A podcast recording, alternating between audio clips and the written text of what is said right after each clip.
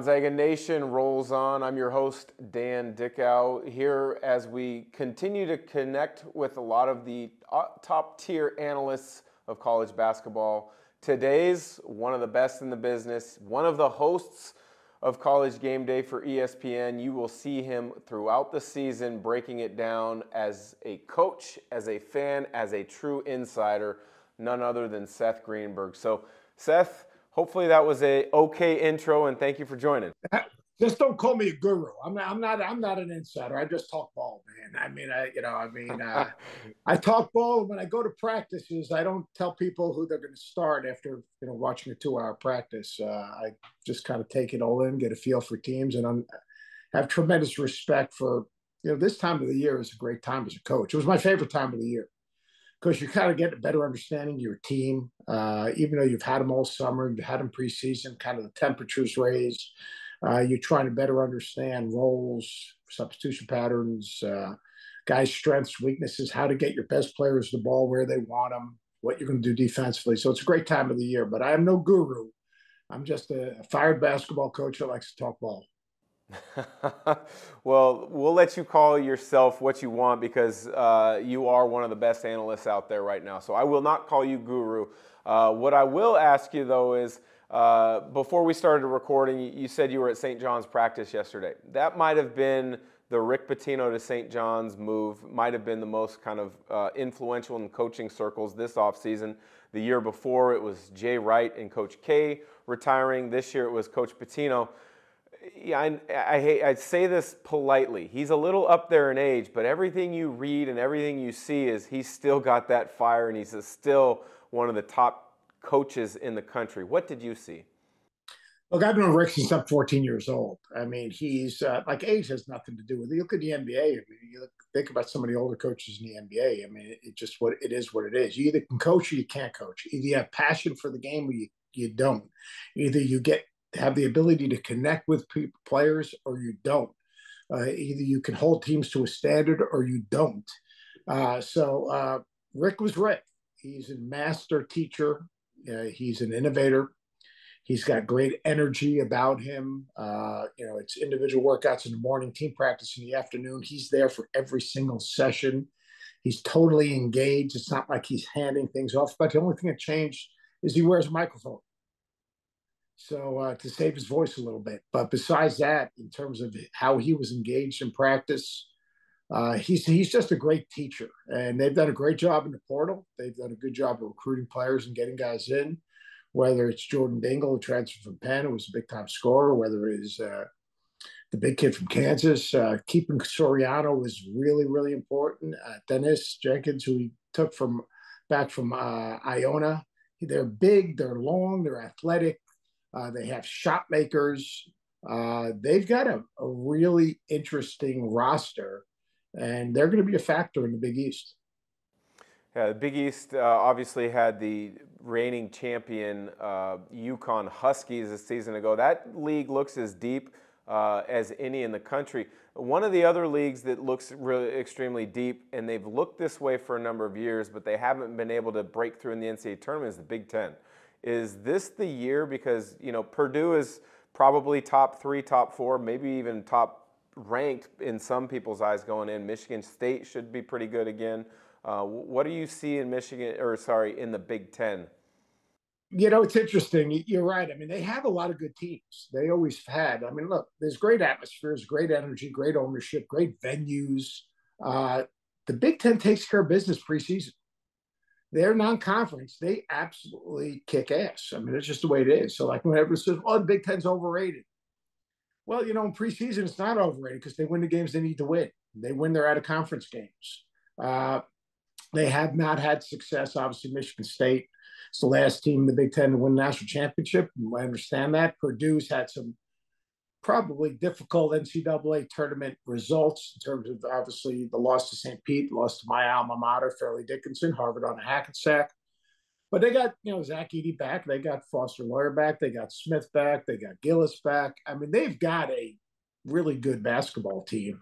Uh, they've got to figure out a way when they play against these teams that get up and underneath them late in the season, not early in the season, but late in the season. Yeah. They've got to do a better job of handling that pressure, not getting pushed out, not playing defensive, being a little more assertive, probably. I, have been to a ton of Matt Painter's practices. He is a great coach. I mean, he's a terrific coach. You know, we judge him through, we don't, but the, you know, the fans judge him through Marsh. I, I'd more judge his body of work. People said the same things about Jay Wright until he was until he won national championships yeah. That doesn't define you as a coach. It defines you as a maybe a Hall of Famer or defines you, you know, it puts you in an exclusive club. But you know, Purdue's going to be really good. Michigan State's a monster. I, I really this this is Tom's best team. He's got young guys, he's got old guys, he's got a veteran backcourt. AJ Hoggard is big physical. He's the perfect complement because he kind of pokes Coach Izzo a little bit, drives him crazy, which keeps him on his edge. Obviously, Tyson Walker is different. Tyson just kind of does the right thing when you know when it needs to be done, which is which is really important. They've got front court guys that that have versatility and are a little bit different.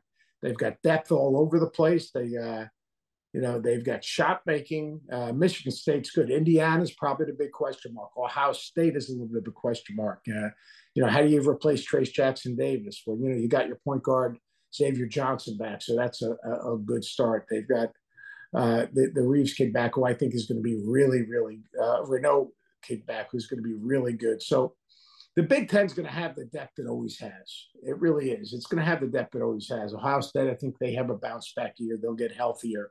They just had a bad chemistry about them last year. So I think the Big Ten will, you know, have seven teams in the NCAA tournament, and I think two of them have a legitimate chance to make deep runs.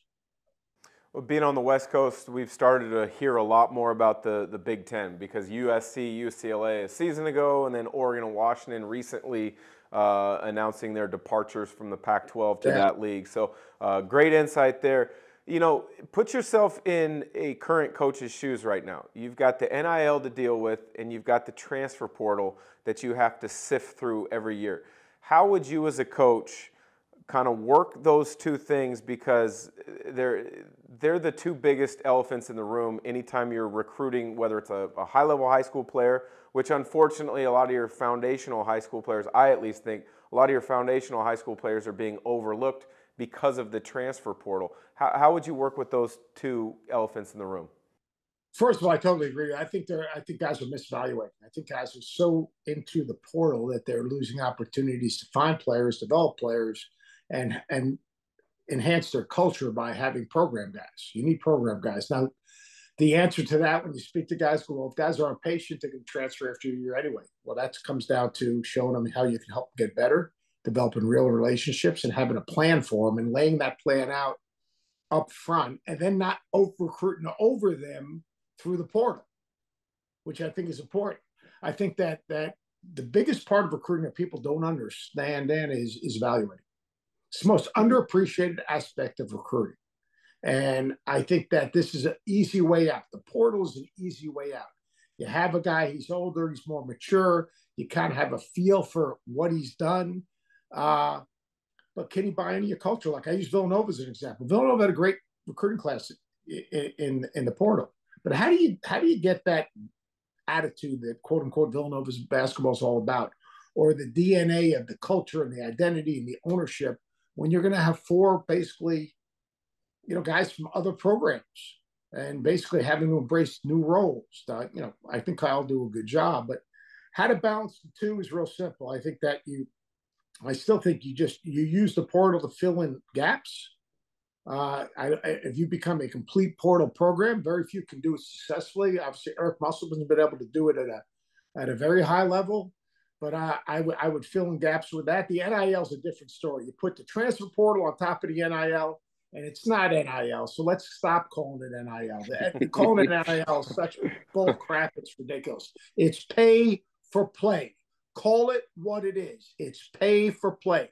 Guys are putting themselves out. They're hiring agents. And you know, is it the best program? Is it the best coach? Is it the best environment? Is it winning?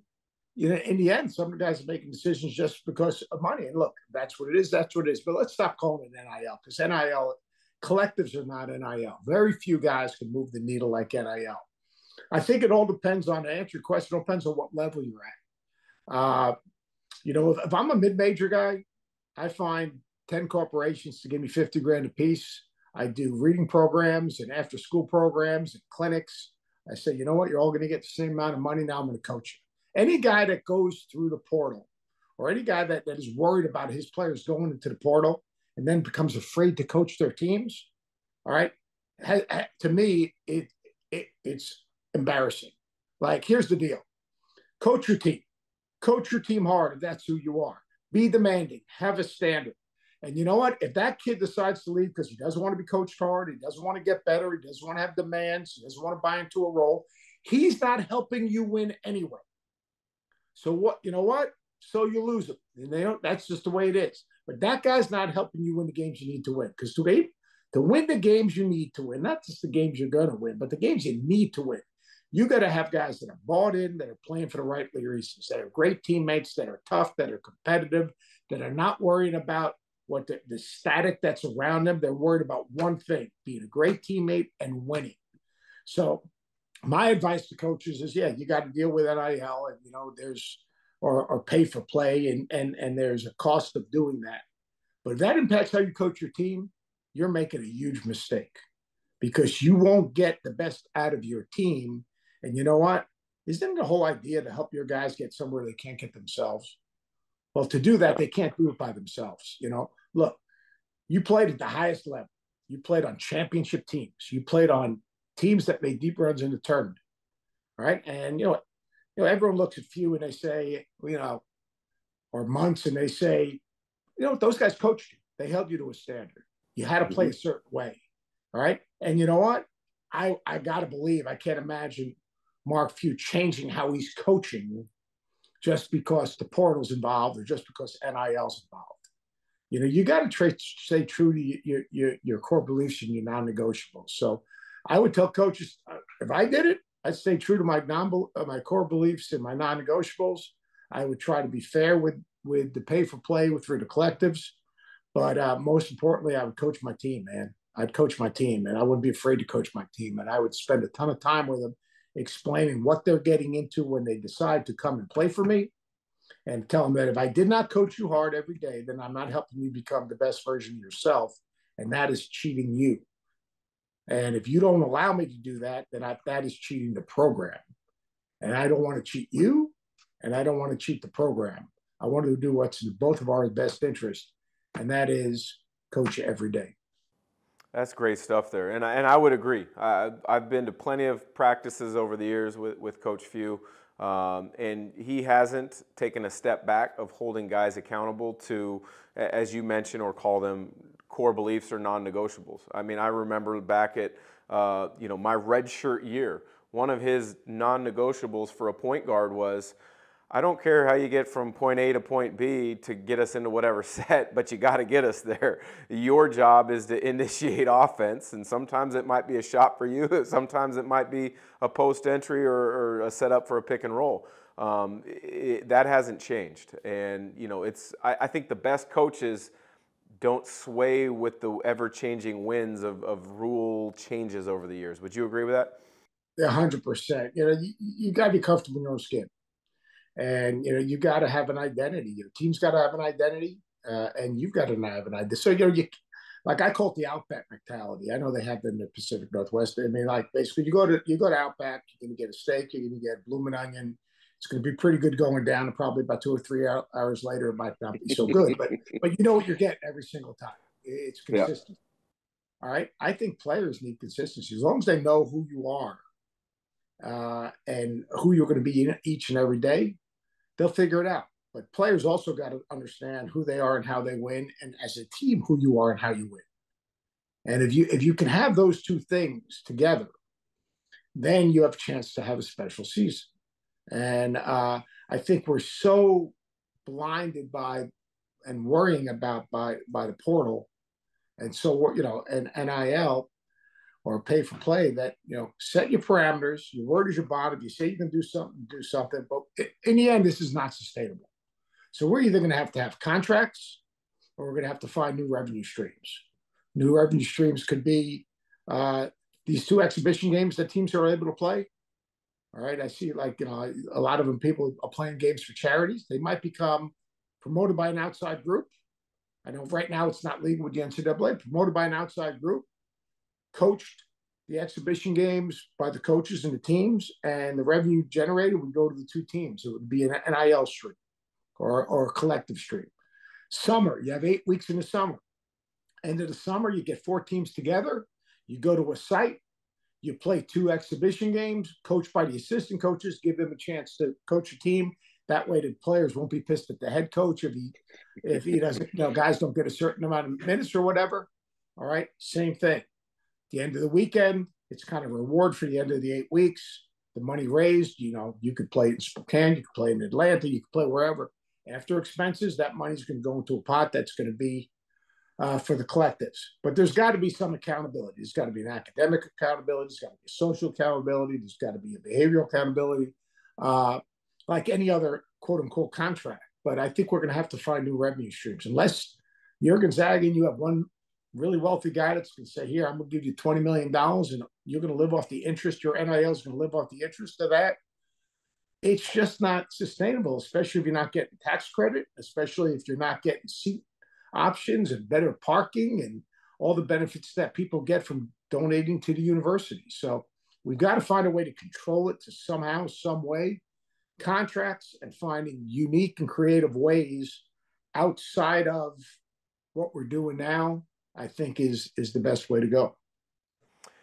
Well, I want to be mindful of your time because I know it's the preseason. There's lots of prep going on. But last question with your role with ESPN and in particular College Game Day, you go across the country and are part of marquee games uh, every single week. Once you hit that January uh, time of year, Game Day was in Spokane last year. How did Spokane and the Kennel stack up with some of the better venues you've been to with game day over the years? It's tremendous. It was awesome. It was awesome. Uh, it really was. Uh, the students were incredible. Got some pretty good donuts there too. It was great. As I was walking down, coming in, I got a couple of donuts. It was good. I appreciate those people that gave us donuts. But no, it, it, it was an, it was a great atmosphere. I mean, like that was my first time to the Kennel. You know, I've, I've done game day games with Gonzaga, but I've done them at St. Mary's so it, you know, it was different. Just the whole environment uh, there, the ownership, the students, the joy, the fun that they had, uh, to me was was everything that I expected and more. Now this year is going to be different. Now, I, if you want to get real quickly into into your guys, I mean, this is I, I am really interested to see. Look, we Fewey is a master teacher and coach. We we we know that, but this is probably they got the least depth. They're losing 60 points a game. That's just, I mean, like you don't have to be a rocket scientist. Obviously, get Nembhard in is is huge because you got a guy who, like you said, put the ball in his hand, get us to the offense, get us going. Uh, Anton Watson's got a new role. You know, that's going to be, I think, interesting. Nolan Hickman's got a new role. That's going to be interesting. I mean, Ben Gregg's got a new role. Uh, Graham Ike, you know, is he going to understand exactly what's expected of him? I mean, you know, this is the, this is the changing of the guard for Gonzaga basketball. I mean, it really is. It's a changing of guard in a, in a in a drastic way. So, I mean, you know, I, and, and, speaking of people, I guess the Venters kid is supposed to be really, really good. And, Great shooter. He's a big time shot maker, which is obviously uh, a, a, huge. And, and Stromer's supposed to be a, a big time skilled wing player, but to, to rely on so many new players and then so many players within new roles, uh, I think that's going to be the interesting thing for for Mark. Now, I think he, you know having the guys in the summer is huge. Uh, it's not like he played guys a ton of minutes. I mean, uh, uh got deep deep into the bench, but you still, you know, you're injury away from really having an issue. Uh, so I think it's going to be really interesting to watch. The league has gotten better. Like everyone smacks the league around, but you know, you know St. Mary's going to get better. Herb Sendek's done a really good job at Santa Clara. Obviously, you're losing BYU. The non-conference schedule with the UConns and everyone else that they're playing is is as usual going to be daunting.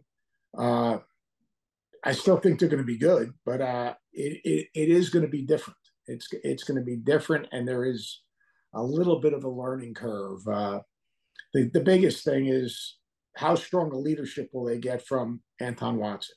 How long street leadership will they get from Hickman? How you know, obviously Nembhard understands what it is to be a part of this program through his brother, uh, because those things are real. Now, I think the other thing that they have going for them is that a bunch of you guys still live there. And you know, I, when I was University of Miami as, as an assistant way back in the day, when Miami football was really good, the former players were always around. Mm-hmm. And those former players basically made sure that they held those new guys in the program accountable to the essence of what the program stood for. And I think you guys being around is so, so valuable to a season like this because you guys are the standard. And you guys probably have a little bit now more responsibility of making sure these guys understand, you know, because they're just putting that uniform for one year. There's some of those guys. How special it is to put that uniform on. Like I said this about North Carolina's team last year and got a lot of feedback from former North Carolina players, positive feedback. Got a lot of negative feedback from fans, but former players. It's not a rite of passage to put that Gonzaga uniform on. It's a privilege. Oh and it's earned. And when you put that jersey on, there's an expectation of how hard you compete, how you play, the way you play, uh, because that's what Gonzaga is all about. I, the same last year, those North Carolina guys, they put that jersey on. They didn't respect those who played before. They didn't understand respect how you play, how hard you play, uh, how unselfish you need to be, how committed you need to be to the good of the group. I think it's huge for Coach Few to have you guys around just as a to support the essence of what makes and what has made Gonzaga who it is and the special program it has been for the last what 30 years? Close to yeah well, Coach, I appreciate the time. Always uh, appreciate you. You drop nuggets in regards to everything when we have conversations. Hopefully, our paths cross at some point with our broadcasting seasons this year, because um, you never know where you're going to pop up, and I don't know where I'm going to pop up yet either. So, thanks for joining. Anytime, man. Appreciate you, and really happy for you. And you're doing great. You're killing it, man. How how's the gym? That's what I want to know. Gym's going well. Next time you're in Spokane, I know you said you've only been here that one time for game day. You got to come up and check it out. Uh, we could use a uh, Seth Greenberg testimonial, that's for sure. you got it. My pleasure. All right. Take care and have a great day. All right, buddy. For Gonzaga Nation, that was insider, don't call him guru, former coach Seth Greenberg for Gonzaga Nation.